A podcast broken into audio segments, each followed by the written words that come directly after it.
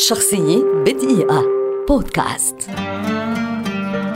ليوناردو دافنشي.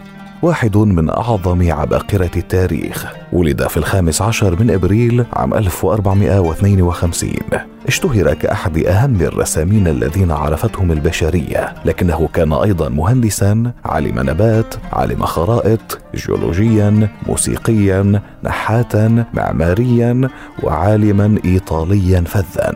ويعتبر الرمز الأبرز لعصر النهضة على الإطلاق. أول عمل معروف لدافنشي كان لوحة لوادي أرنو مرسومة بالحبر عام 1473 أما أول أعماله الهامة كانت لوحة توقير ماجي التي بدأ بها سنة 1481 وتركها دون إنهاء. وتبقى أشهر أعماله دون شك لوحة الموناليزا والمعروضة في متحف لوفر في فرنسا وتعتبر من أهم اللوحات في تاريخ الرسم والأشهر عالميا دون منازع.